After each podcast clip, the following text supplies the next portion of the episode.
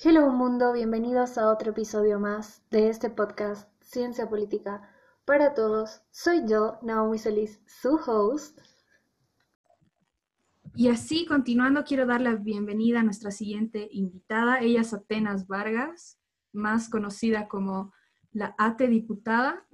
Ella es candidata a Diputación por Juntos. Es activista de la O E A y militante de Solvó, entre otros. ¿Cómo estás, Atenas? Bienvenida.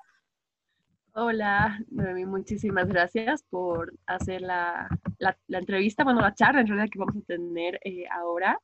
Eh, todo muy bien, bueno, pues pasando la, la cuarentena con tratando de buscar el mejor ánimo, ¿no? Este tipo de crisis que estamos en nuestro país y, bueno, en todo el mundo en realidad. Intentando mantener los ánimos arriba, pero bueno, se hace lo que se puede también y se apoya como se puede, ¿no? Eso también lo estábamos viendo estas semanas. Es cierto, realmente creo que así como eh, hay gente que está en procesos de, de crisis por ahí y un poco complicadas, también se han expresado muchas acciones de solidaridad y eso realmente habla de que somos un país realmente muy solidario y empático con las personas que están a nuestro alrededor, ¿no? He visto muchísimas campañas, gente recolectando víveres o buscando la forma de, de poder repartir esos víveres. Yo, yo también, de, de manera personal, en lo que me puedo mover, digamos, de, de acá del, dentro de, de, del área donde estoy o los días en los que puedo salir a abastecerme, siempre trato de poder ayudar un poco, ¿no? Es, realmente son momentos donde mostramos las personas cuán humanos somos realmente. Exacto, y también todas las personas que no, no tienen cosas buenas dentro de, de ellas, como esta señora que estaba poniendo gasolina en la comida de los perritos, ¿no? Bueno, sí, esa es una, una denuncia que, que yo la hice pública, precisamente en la página, bueno, mi página de Facebook se llama La, la Ate Diputada, por eso es una espacio donde subo muchas cosas de innovación y también ese tipo de, de, de activismos. Y pues sí, o sea, hice la denuncia porque nosotros los vecinos sacamos, como muchas zonas, ¿no? Sacamos unos platitos eh, de plástico o lo que podemos para poder dar un poquito de alimento a los animalitos en situación de calle, que son muchísimos en nuestra ciudad. Realmente la responsabilidad ha llegado a tal punto que nos sobrepasan los, estas, estas secciones. Y bueno, pues esa es la, la denuncia de, de este hecho. Eh, gracias eh, a Dios también a la acción inmediata que se tuvo.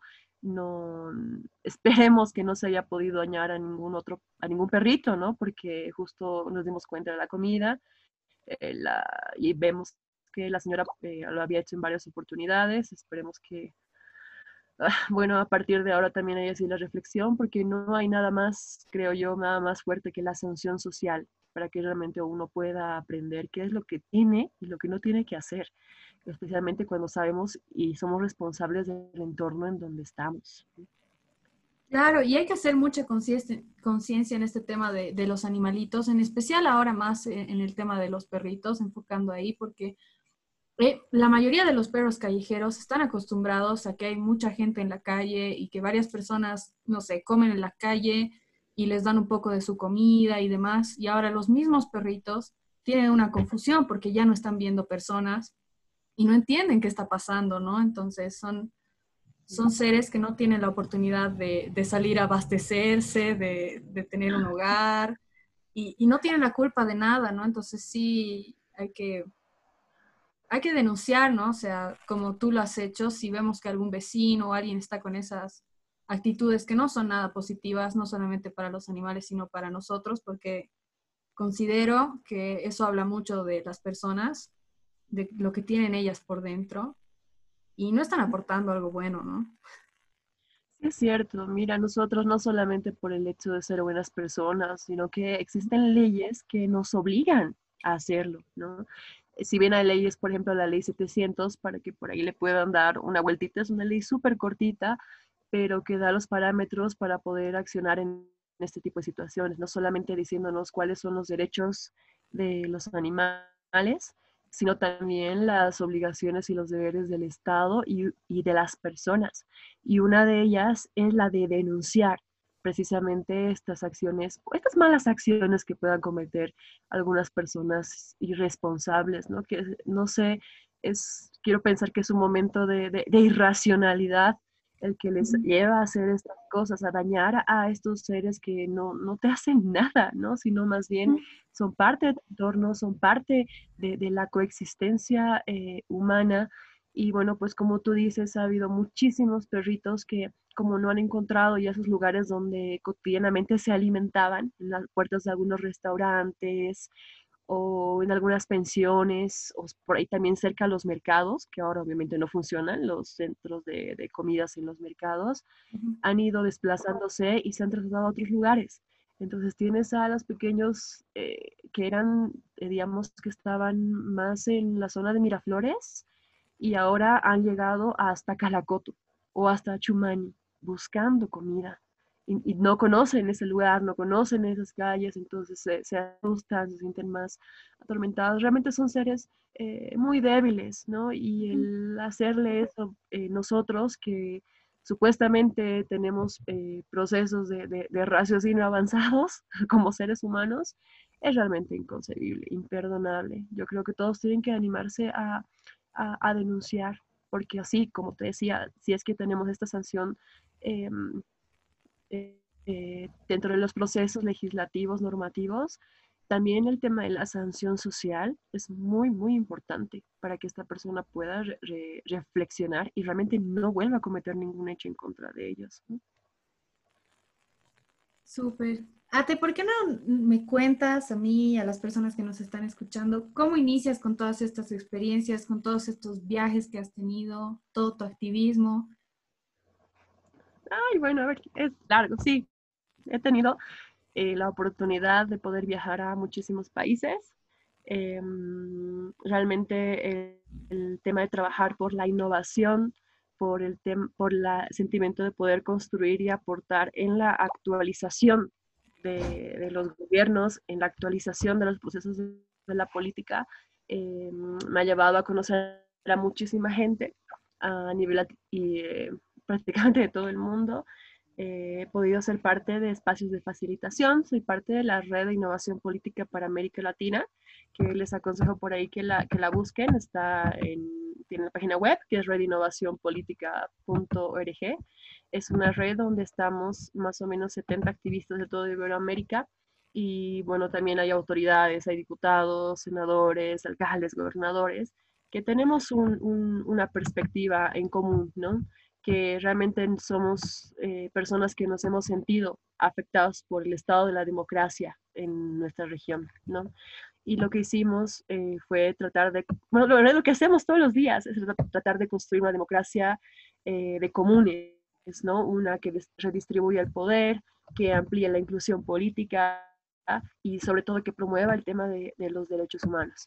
Eh, todas estas acciones... Eh, me han llevado, por ejemplo, a ser eh, cofacilitadora en una de las experiencias más lindas que tengo, es haber participado en el Media Lab Prado, que es en, en Madrid, y fuimos allá a poder desarrollar un proyecto que era para analizar eh, Facebook para campañas de activistas, ¿no? Eh, tú sabes que hay de grandes empresas que hacen estos análisis en redes sociales y cuestan una millonada que solo Donald Trump puede pagar, ¿no? Para sus campañas para acceder al espacio de poder, ¿no?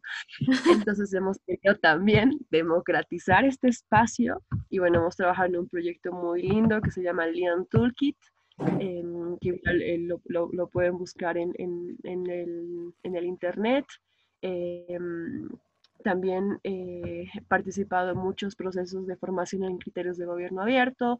Estuve en Colombia, en, la, en, en el departamento de Nariño, que es al sur, al sur de Colombia, es a una horita de la frontera con Ecuador, un lugar muy lindo, pero muy pisado por, las, por la revolución armada allá en, en, en Colombia. Pero es un espacio donde, donde he podido encontrar que, imagínate, con criterios de, de gobierno abierto, que es algo que... trabajo mucho, que son eh, tres pilares: transparencia, participación, colaboración, y más medios eh, digitales o medios eh, tecnológicos de web para poder hacer de los gobiernos más transparentes, ¿no? Y he encontrado en ese lugar una experiencia muy, muy bonita, que en un lugar eh, donde todavía hay temas de narcotráfico, todavía están las fuerzas eh, revolucionarias, la E L N, eh, han podido ganar eh, la gobernación con un discurso de gobierno abierto, con un discurso de transparencia, ¿no? De participación de los ciudadanos en una persona prácticamente de guerra. Entonces, eh, realmente son estas acciones que, que uno ha podido conocer con estas experiencias las que te dan más impulso de poder tratar de llevar estas cosas que se están haciendo en otros países a tu país, en este caso aquí a, a, a Bolivia. Eh, te comento que nosotros hemos creado el primer laboratorio de, de gobierno abierto. Eh, lo hicimos en el año dos mil dieciocho con la participación de alrededor de doscientos jóvenes, muchos de ellos estudiantes de ciencia política de, de, de la U N S A, de mi querida facultad. Eh, salimos y bueno, pues podemos hacer unos, los eh, prototipos y los pilares de cómo iniciar un proceso de gobierno abierto en el municipio de La Paz, ¿no? Entonces, eh, mi, mi, mi trabajo va por ese lado, ¿no? Yo creo que necesitamos poder actuar en lo público para poder cambiar todos los entornos de nuestro cotidiano. Eh, creo mucho en la participación eh, democrática, en procesos colaborativos, en colectividades, en acciones eh, por ahí un poco más aspirando más allá, en pensamientos por ahí eh, sociocráticos. Eh, creo mucho, mucho en el procomún con el equipo que, que, que ahora hemos formado, que se llama Red, eh, Red Polinova, que es parte de la Fundación Presavis, que es una, una fundación eh, que, está, que funciona desde el dos mil once, de la cual yo soy la, la, la directora. Eh, estamos tratando de poder eh, impulsar, ¿no? Eh, muchísimas más cosas desde ese ámbito. Entonces, eh, mi, mi espacio, o sea, mi, creo que mi rol, mi función está en eso, ¿no? En tratar de, desde la sociedad civil, desde los partidos políticos, desde el espacio en el que pueda tener interacción con, con el Estado, se puedan realmente hacer procesos de construcción que nos sirvan a todos. Es, creo, en pleno siglo veintiuno inconcebible que todavía nuestros espacios, por ejemplo, legislativos, sigan funcionando como funcionaban a finales del siglo dieciocho, ¿no? Esa división de, de, de, de cómo funcionas es totalmente ya, ya obsoleta para las necesidades. Los problemas son los mismos. Seguimos teniendo problemas de, de, de salud, tenemos problemas de, de educación. En siglos pasados igual eran problemas de salud, igual eran problemas de educación, igual eran problemas de, de, de, de, de tema de pobreza. Pero ahora, con el, el, el ingreso de, de, de las nuevas eh, tecnologías, eh, realmente es, es, es no podemos no pensar en también actualizar este, este, este proceso, ¿no? Y pues, bueno, eh, por ahí va un poco la, la acción. Eh, yo estudio mucho como ese criterios de, de, de gobierno abierto, de ciencia política. Eh, me he formado en democracia eh, digital y, bueno, pues también soy activista eh, por, los, por los animales. Eh, trabajamos con varios proyectos igual de ayuda social. Entonces, eh, realmente agradezco mucho que se me haya dado la oportunidad de poder conocer a tanta gente, estar en tantos espacios en, en muchos países. Eh, el año pasado estuvimos en, en Brasil, te cuento, Noemí. Estuvimos en un evento que se llama, oh, perdón, Naomi, te estoy cambiando de nombre, Naomi.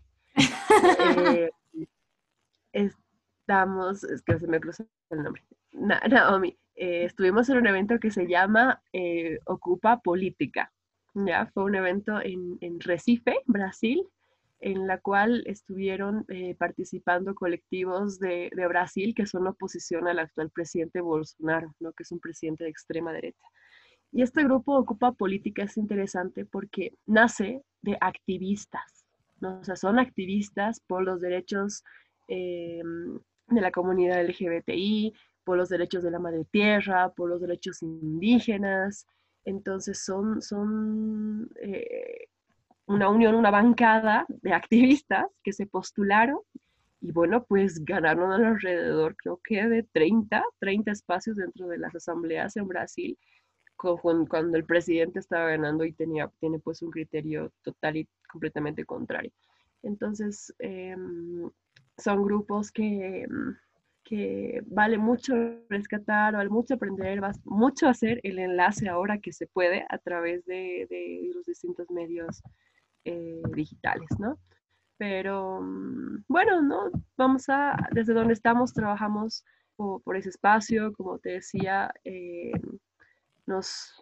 a los miembros de la Red de Innovación Política, a, a mí personalmente nos une el sueño de una democracia de, de comunes, un espacio de, de inclusión, ¿no? Eh, un espacio donde se pueda eh, innovar la política, donde se pueda recuperar la política, y vamos a empezar poquito a poco. Y creo que una de las acciones que por ahí están faltando mucho es que para poder innovar también tenemos que repensar en lo que es un nuevo lenguaje, ¿no? Por ahí te estoy diciendo y le estoy diciendo a todos los que escuchan esto, un montón de palabras que no, no está tanto de, dentro de nuestro cotidiano, pero eh, por ahí, para ir charlando, eh, por ahí va más o menos los retos que estoy emprendiendo ahora. Increíble. Y si alguna de, de las personas está interesada en participar en alguno de... De, de estos grupos, de los activismos y demás. Sí, mira, yo eh, a modo de, de, de darte un, un datito, eh, a partir de la próxima semana vamos a empezar con, un, con una serie de, de videitos que los vamos a subir a, a mi página, que es Alate Diputada, que es precisamente el Diccionario de Innovación Política. ¿Qué es lo que vamos a hacer ahí? Vamos a nosotros a poder discutir y mostrar estas palabras por ahí un poco complicadas que te estoy diciendo, ¿no? Como el tema de procomún, sociocracia, colectividad, vamos a hablar de hackear la política, de ecofeminismo, entonces vamos a tener ahí un criterio de, de, enorme de cosas. Y pues si quieren pertenecer a, al equipo, eh, pueden buscar igual en Facebook, se llama Red Polinova. Es ahí un, un cohete que está despegando y bueno, pues nos escriben y ya van enterándose de las cositas que estamos eh, desarrollando ahora, que bueno, si me permites quisiera comentarlas un poquito, que es lo que estamos haciendo con Red Polinova. Sí, sí, claro, abierta el espacio. Gracias. Con, mira, nosotros hemos participado recientemente de un evento que se llama Data Camp, Eh, COVID diecinueve, y ha sido un, una experiencia muy bonita porque eran casi once horas de trabajo vía Zoom con personas de toda Latinoamérica prototipando y creando proyectos que, que nos puedan ayudar ahora y de, después del de, de proceso de, de la pandemia, porque sabemos que eh, vamos a entrar a un proceso de tratar de investigar e indagar cuál va a ser la nueva normalidad. No, porque nada va a volver a ser igual. Entonces, hemos, eh, nos hemos dado cuenta de que muchas eh, personas están pasando por procesos críticos y hemos decidido nosotros eh, postular un proyecto que es un bot eh, que se llama Covibot, que es una mascota virtual de acompañamiento en tiempos de cuarentena. Entonces, es un proyecto muy bonito que lo estamos eh, trabajando, un espacio donde vas a tener información, donde vas a poder divertir, si no tienes con quién chatear, te espela con todos tus amigos, puedes chatear con el Covibot, puedes, eh, no quieres hablar con nadie, puedes preguntarle cosas, te va a recomendar procesos para tu bienestar, el tema de salud, eh, obviamente la información oficial, siempre vamos a trabajar con fuentes oficiales, de la O M S, acá en, en La Paz, en el del municipio de La Paz, en Bolivia igual, en Bolivia Verifica o Bolivia Segura, Ministerio de Salud, que son los espacios oficiales. Y pues bueno, ya eh, esperemos que, que prontito salga eh, este bot, que no solamente es para durante el proceso de cuarentena, que sabemos que posiblemente termine este treinta de abril, eh, ya en dos días, pero...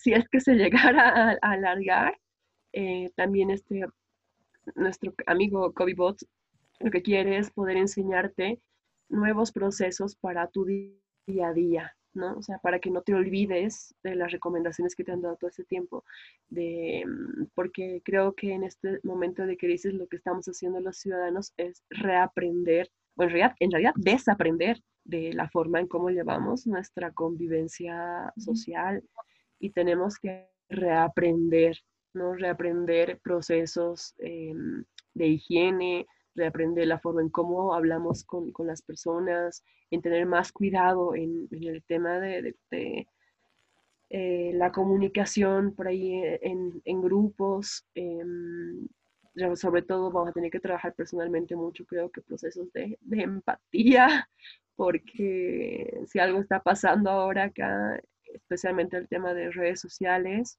es que hay un desencuentro absoluto, ¿no? Nadie está de acuerdo con nada, nadie quiere nada, pero al final todos quieren todo, ¿no?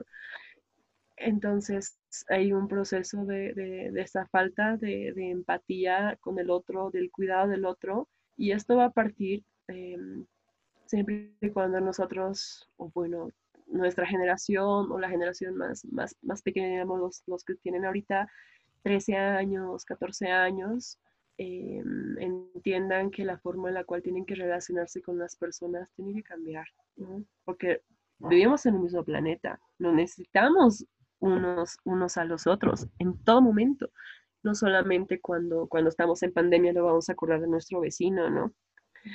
Eh, entonces eh, hemos desarrollado este proyecto que creemos que va a ser muy importante para poder por ahí, mientras estás jugando con, con, con el Covibot, poder también aprender estas nuevas formas de relacionamiento social. Y es súper necesario, más ahora, pero yo también me he dado cuenta, te digo como, como creadora de contenido igual, el, el odio que tienen las personas está creciendo mucho. Bueno, yo no diría exactamente su, su odio, me voy a corregir ahí. Eh, está tan cansada, tan enojada de esta situación que a veces yo creo que en redes sociales está rebotando mucho eso, ¿no? Que intentan sacar su ira con cualquier persona o con cualquier idea y, y tampoco es algo sano, ¿no? Hay que aprender a lidiar esas emociones y no desquitarnos con el prójimo tampoco. Es cierto, es, hay mucho, mucho odio, mucho resentimiento. Eh, También nosotros estábamos con el, por ahí el, la crisis a, a, a flor de piel. No te olvides que estamos saliendo también de un proceso bien difícil, que es el proceso de noviembre, ¿no? De, de el cambio de, de gobierno, el tema de, de, del fraude electoral. Eh, ha sido realmente algo muy impactante para todos. El miedo que, que se ha sufrido por, por un lado y por el otro lado también, ¿no? O sea, realmente ha habido una cosita ahí que nos hacía dar miedo, miedo a todos, nos hemos, estamos pues tan enfrentados y apenas estamos recuperándonos de eso y boom, viene este tema más. Es creo para, para los bolivianos que estamos justo en este proceso de, de crisis, un, un, un, una evolución en nuestra madurez y, y en nuestro poder emocional, ¿no? Creo que también es, es, es mucho eso, esa contención emocional que, que podemos darnos, pero tomémoslo también como una oportunidad, ¿no? Toda crisis genera eh, oportunidades, como es una premisa en ciencia política, que las crisis te generan cierto tipo de, de oportunidades. El tema es visualizar las rutas, los caminos que puedas tomar y, bueno, pues el objetivo al final es donde quieras llegar. Sí, y complementando, entonces el diccionario de acción política, ¿no? El diccionario de innovación política. Innovación. Entonces, ya sabe, la gente tiene que escuchar mi podcast, escuchar un concepto básico de ciencia política y con este diccionario uno más avanzado, ya vamos a aplicar. Entonces, entonces dos cosas bueno. complementarias al parecer. No, creo que sí. Claro. Tenemos que, tenemos que desaprender para poder reaprender muchas cosas y así poder crecer. Mira, yo, yo he tenido, así a modo de, de, de contarte, he tenido algunos episodios curiosos cuando hablo con algunas personas y especialmente por ahí de otra generación superior a, a la mía, y les salgo eh, con palabras como hackear la política o conceptos de hackear la política o hacktivismo. Es como que hackear, así me digan, eh, que, como que voy a hacer algo malo, ¿no? ¿Por qué vas a hackear? Porque tradicionalmente es un, bueno, es un concepto, así a modo spoiler, es un concepto de, de, de modo spoiler de, del diccionario de innovación política. Eh, hacktivismo o hackear la política es, es un proceso de, de desarrollo tecnológico. O sea, los hackers cambian códigos, ¿no? Lo que se ha hecho para el tema de innovación, esta, esta gran ola, digamos, de, de personas que ahorita estamos en muchos lugares del mundo queriendo poner estas nuevas formas para actualizar nuestras realidades, para cambiar un poco las realidades en donde estamos. Eh, por ejemplo, hackear eh, la política quiere decir que nosotros cambiamos el código de algo. Bueno, un proceso democrático, un, un, un régimen, tiene un código de cómo quiere que funcionen las cosas. Ese es su código, de cómo funciona. Entonces yo al querer entrar y hackearla, lo que quiero hacer es cambiar ese código. Para que, que sí cambiar ese código se pueda hacer muchas cosas. Se pueda liberar, se pueda eh, mejorar, se pueda hacer que otras personas puedan introducir a este espacio que para muchos se nos está prohibido, ¿no? Pese a que somos parte de la sociedad, muchos, por ejemplo, no podemos acceder a saber por qué vota mi diputado, ¿no? Yo eh, no sé por qué votan los diputados, solamente los veo un rato en la tele y levantan la mano y la ley está hecha. Pero no sé quién ha votado por qué. Ni, y, y, y ni siquiera sé si es que ha opinado o ha propuesto o una forma de justificar lo que tienen ahí adentro.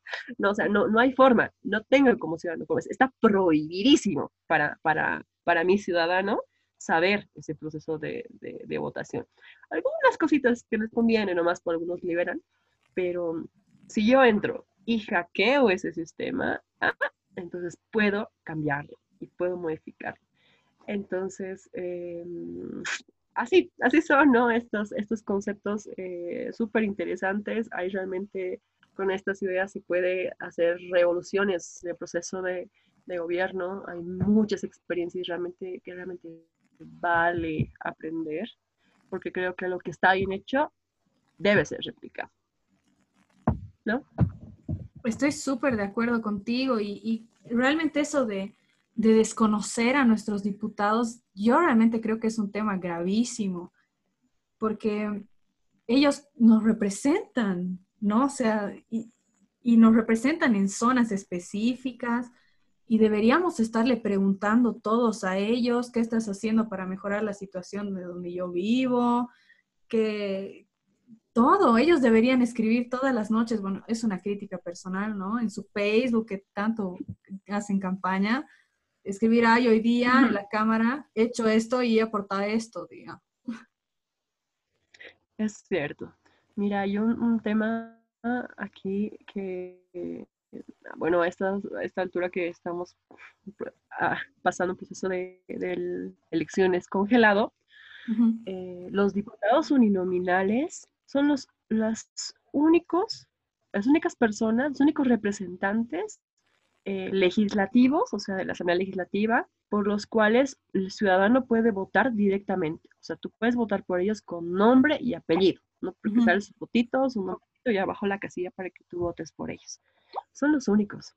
Y como tú dices, no puede ser que después de haber votado, luego desaparezcan. No sepamos ni siquiera quiénes son o qué han hecho.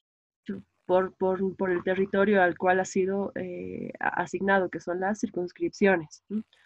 ¿Qué, qué, o sea, ¿qué ha pasado? O sea, ¿quiénes son ellos? ¿Qué ha pasado? ¿Qué han hecho? Eh, ellos también manejan un, un, un presupuesto, ¿en qué han invertido? En otros países, eh, este representante directo, o sea, se convierte en eso, en un representante, uh-huh. al cual el ciudadano puede agarrar, ir y quejarse de lo que está, de cualquier proceso de, del gobierno, y él tiene la obligación de atender al ciudadano que vaya donde él para atender su, su, su demanda. Eso pasa, por ejemplo, en países como en, en Estados Unidos. O sea, son, son la representación. Pero por alguna razón, esta representación de territorialidad eh, se convierte nomás pues en el seguimiento del, del partido, ¿no? O sea, bueno, me han pedido mi voto, pero a mí no me interesa lo que diga mi territorio, solo me va a interesar lo que diga mi partido, ¿no? O solo me va a interesar tal... Eh, eh, lo que diga el, el líder, tal, bueno, en este caso como era antes, hace un tiempo, lo que diga el presidente, no me importa más, porque yo he desconocido mi rol de fiscalización, entonces soy servil, ¿no? Ahí hay pues una clara sobreposición de los poderes del Estado, ¿no? De los órganos del Estado. O sea, realmente hay una, ha habido mucho tiempo aquí en Bolivia ese tema de, de injerencia, de que el Ejecutivo mandaba absolutamente a todo, no había diputado que fiscalice, y si había por ahí algún diputado de oposición que se le ocurría hacerlo, era o amenazado, o simplemente no le tiraban bola, le decían, sí, sí, saque ficha, ¿no? Y siga participando con sus cartitas, ¿no? Y, y eso también es, es, una, es una forma de... de de pensar de que hay procesos muy avanzados, que por ejemplo hay uno que es el crowd law, que es la construcción de leyes de manera colaborativa. O sea, tú te imaginas el poder tener un espacio donde eh, tú tengas un problema y quieras construir una ley para que se resuelva, porque tú eres obviamente el, el, el, el afectado por esa ley. Porque lo que pasa ahora es que yo eh, soy diputado, se me ocurre una ley, le doy a mi abogado, mi abogado la hace y ya. Y las personas a las cuales va a beneficiar o va a perjudicar esa ley no participan. Uh-huh. O simplemente un ciudadano que quiere saber porque tiene un conocimiento al respecto no tiene una forma de, de cómo participar. Eso pasa en el ámbito nacional. Hay algunas iniciativas, por ejemplo, que tiene el municipio de La Paz, que a mí me, me han parecido muy buenas, que obviamente hay que fortalecerlas, que son la iniciativa legislativa ciudadana. Que son iniciativas, yo voy con mi ley, me acerco a un concejal y el concejal por ley está obligado a darme respuesta para construir o no construir mi ley, ¿no? Entonces, eso debería pasar a nivel nacional y eso por, por votación directa, porque si yo estoy votando por fulanito, por menganita, es, oye, o sea, yo estoy, tú estás ahí porque yo he votado por ti, es, hazme caso. Y como tú, tú, tú dices, eso, hasta procesos tan simples como el que tú has dado, Naomi, de que pueda tener una página de Facebook y ponerlo ahí. Exacto. Eso habla de transparencia, eso habla de que realmente esa persona está trabajando por, por el bien de todos, ¿no? Y además que una persona que está trabajando de manera transparente, no, no, no, no tiene nada que ocultar, no, no, no le hace daño compartir un poco, ¿no? Pero es cierto. Como estábamos hablando de, de este proceso electoral pausado, eh, también es un momento en el que las personas eh, tienen que reflexionar, ¿no? Y este es el momento que todo está pausado, en el que, más bien, o sea, viéndole el lado positivo, ¿no? Se ha pausado en un momento en el que ya habían iniciado algunos partidos campaña, entonces ya han presentado a, a sus diputados, ya han presentado... a sus candidatos, entonces que aprovechen este tiempo para leer sobre esas personas, saber quiénes son, eh, qué, qué procesos han hecho, si ya han estado en política antes, eh, qué han estudiado, si son activistas de algo, porque hay personas que tienen un currículum como, como el tuyo y, y nunca se han dado la oportunidad de, de ver quién eres tú, digamos, cuando puedes hacer un gran cambio, ¿no? Como diputada. Sí, bueno, eh, creo que también espacios como el que tú estás generando ahora son importantes, porque a veces tienes un, un grupo de, de también de medios, espacios grandes que son cooptados por tres personas, los ves a las mismas tres y no te das la oportunidad de poder conocer a los demás, así que eh, voy a aprovechar de felicitar por este espacio que realmente nos has abierto a todos los que queremos por ahí mostrar un poquito La, las cosas y cómo se pueden hacer de manera diferente. No, gracias a ti. Yo, sabes, estoy súper agradecida. Recién hemos tenido igual nosotras contacto. Y, sí. Y ¿cómo ves la, la situación actual ¿Qué, qué le podrías decir a la gente de ti? De, a ver, bueno, yo... O sea, como diputada, ¿no? ¿Qué, qué podrías llegar a ser? Bueno, eh, mira, yo ahorita soy candidata por Juntos. Yo pertenezco a Sol punto gov. Tú sabes, Sol punto gov es parte de la alianza eh, Juntos, con varias organizaciones eh, también a nivel nacional. Eh, bueno, yo, eh, la principal razón por la cual yo he asumido este reto de poder ser, eh, en, este, en este caso, candidata eh, suplente de la circunscripción seis, que es por ahí de, de Miraflores hasta Plaza de Villarruel, Villa Fátima, Villa del Carmen, eh, Villa Copacabana, hacia la avenida periférica, y también involucra el área rural de, de nuestro lindo municipio, que es Songo y Jampaturi. Eh, bueno, varias zonas más. El, la idea es eh, poder precisamente desde un espacio como este, como es la oportunidad de poder entrar a un espacio en la legislatura, el poder cambiar y hackearla, como te había dicho. La idea es ingresarla para poder hackearla y para poder realmente tener estos otros nuevos conceptos que habiliten eh, procesos. Eh, el titular de mi circunscripción, Isaac Fernández, es ahora eh, concejal del municipio de, de La Paz. Su trabajo realmente es espectacular como, como concejal. Eh, yo la verdad no lo conocía mucho, pero me he dado cuenta de que era, es el concejal de la periferia, ¿no? Precisamente por todo lo que él se ha dado el, el, el tiempo de, de recorrer y pisar todos esos, esos lugares donde eh, por ahí no iban antes las autoridades, ¿no? Darles las soluciones, y es igual una persona animalista, o sea, realmente es igual, me, me encantó mucho de él. Y bueno, creo que hemos formado un, un buen equipo dentro del proceso de conocimiento que él tiene para lo que es un tema de gestión pública y también el proceso de, de innovación que podamos eh, tener conmigo, ¿no? Eh, mi sueño por ahí más, más grande que, que pueda haber dentro de, de este espacio es poder eh, introducir a pleno esta lógica de, de gobierno abierto, ¿no? O sea, yo creo que ahorita en el país no tenemos procesos importantes que nos permitan transparentar, eh, colaborar o participar siquiera de, de, de algún proceso que tenga, que tenga ellos. O sea, no, no ha sido lo, lo primordial, ¿no? Pero yo creo que sí, creo que podemos generar espacios en, en instrumentos de um, procesos colaborativos, eh, en procesos que nos permitan a nosotros, por ejemplo, eh, hacer crecer más de manera democrática eh, lo que son eh, los espacios en los cuales interactuamos. Eh, yo creo que debería haber una ley para lo que discutimos eh, hace un momento, ¿no? De, de responsabilidad legislativa, ¿no? Creo que es una de las cosas, una de las, de las propuestas también que habíamos eh, pensado desarrollar. Que estas propuestas de, de construcción, eh, o oh, perdón, de que, de que esta ley de, de responsabilidad legislativa nos obli- les obligue a las legisladoras realmente a cumplir su función, ¿no? De que sea un lugar no solamente para que eh, vayas dos veces a la, o tres veces a la semana, sesiones y, y ya, y tengas un, un, un sueldo por ahí que sobrepasa por ahí el valor del trabajo que tú realizas, ¿no?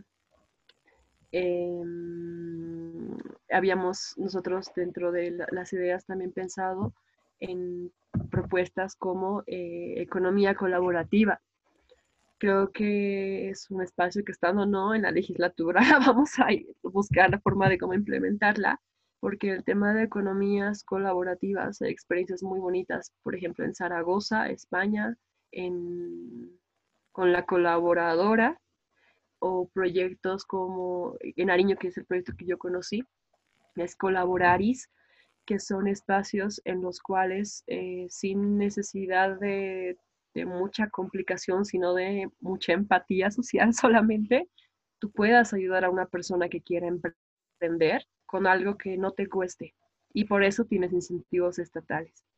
Entonces es una, una dinámica en la que todos salen ganando, ¿no?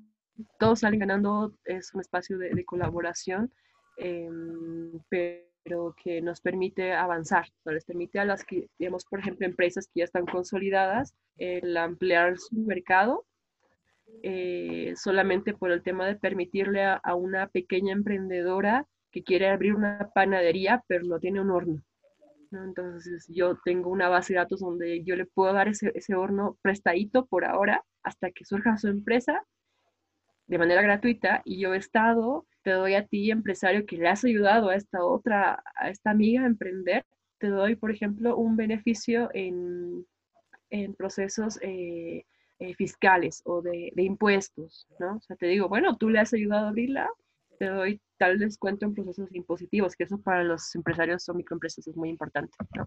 Mm. Eh, o el tema de bancos de tiempo, ¿no? Eh, incluso hay, hasta monedas inventadas, ¿sabes? Que luego se pueden cambiar por cierto tipo de, de servicios, ¿no? Entonces tienes otro tipo de, de, de red y proceso eh, abierto y, y más, eh, más claro, ¿no?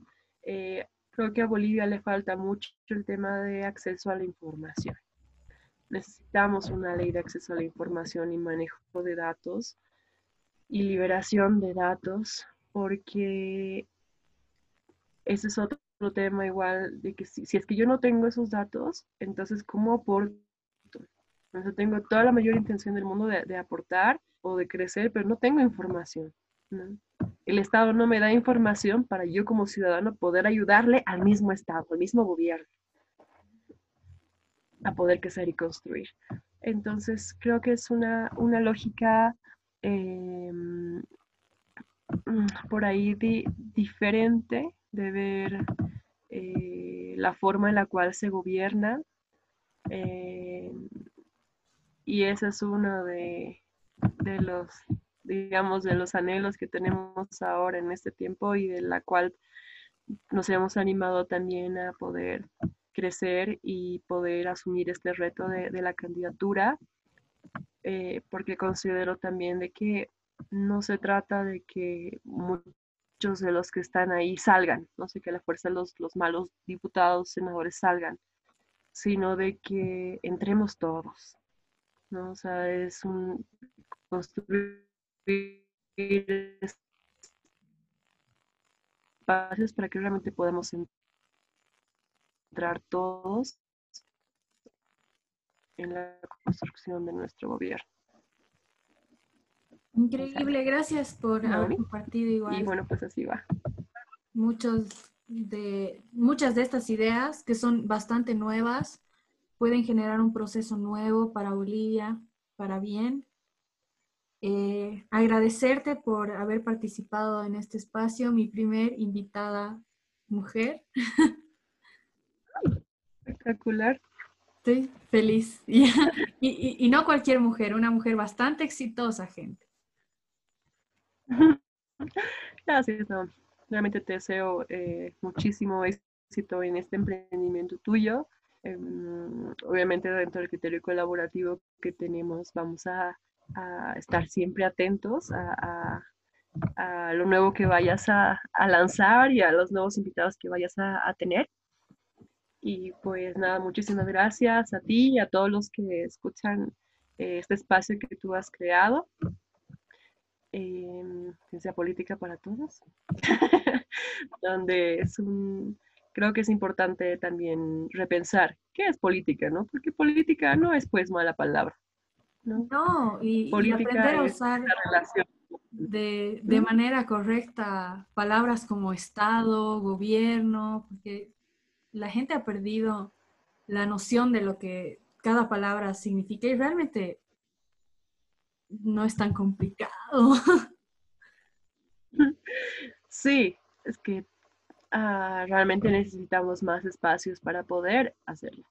Yo pertenezco a una escuela, que es la escuela de la Fundación Multipartidaria, que lastimosamente cerró en el año 2000, once por unas cuestiones de un cálculo político. Eh, cerró, pero bueno, pues así como yo, hay muchísimas eh, personas y jóvenes que les mando un gran saludo, un gran abrazo. Hay legisladores, por ejemplo, como la diputada Shirley Franco, uh-huh. eh, que, que han estado en, en este proceso de absolutamente todas las organizaciones políticas.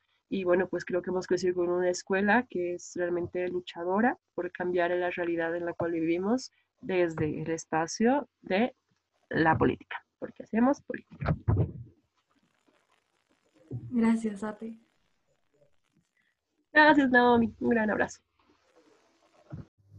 Como ya lo he dicho antes, la finalidad de estas invitaciones es llamarte a reflexionar y a escuchar también diferentes puntos de vista. Espero hayas disfrutado de esta conversación y de nuestro invitado de hoy. Te mando mucho amor. Hasta la próxima.